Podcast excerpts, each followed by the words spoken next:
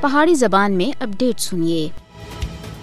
مقبوضہ جموں کشمیر پیشانہ بھارتی فوجی قبضے دی ذات دے وچ ہے اور اس ناجائز قبضے دے خاتمے دے واسطے فوری طور دے عالمی توجہ دی ضرورت ہے۔ کشمیری عوام اپنے حق خود ارادیت دے واسطے اٹھ کھڑے ہیں اور او غاصب بھارت تے خلاف تاریخ دی لازوال جدوجہد کر رہے ہیں، جس وچ لکھاں انسانی جاناں دی قربانیاں دتیاں جا چکیاں اور اج بھی قربانیاں دا یہ نہ ختم ہونے والا سلسلہ جاری ہے۔ کشمیر دے رہنے والے پوری دنیا دی مہذب اور انصاف پسند عوام دی حمایت دے حقدار ہیں، کیونکہ کشمیری عوام دی آزادی دی حمایت وچ اٹھنے والی ہر ایک آواز با اثر ثابت ہو سکتی ہے۔ مظلوم کشمیری عوام دی حمایت دراصل انسانیت دی حمایت ہے، کیونکہ بھارت سن نہ صرف کشمیری عوام کو انہاں دی مرضی اور خواہشات کے خلاف غلام بنا رکھیا ہوا بلکہ وہ اپنے غیر قانونی اور غاسبانہ قبضے کو مضبوط کرنے دے واسطے مقبوضہ جموں کشمیر وچ نت نوئے اقدامات کر رہا ہے۔ جنہاں وچ مسلم اکثریت کو اقلیت وچ بٹانا سر فہرست ہے۔ 5 اگست 2019 وچ مقبوضہ جموں کشمیر دی خصوصی حیثیت کی منسوخی دے بعد 42 لاکھ غیر ریاستی باشندہ کو ڈومیسائل دیتے گئے ہیں جبکہ حد بندی دے نا دے اتے وادی کشمیر دے مقابلے وچ جموں دے واسطے اسمبلی سیٹاں وچ بادابی ناجائز قبضے کو مضبوط کرنے دی ناکام کوشش ہے کشمیری ملازمین دی بے بنیاد اور جھوٹے الزامات کے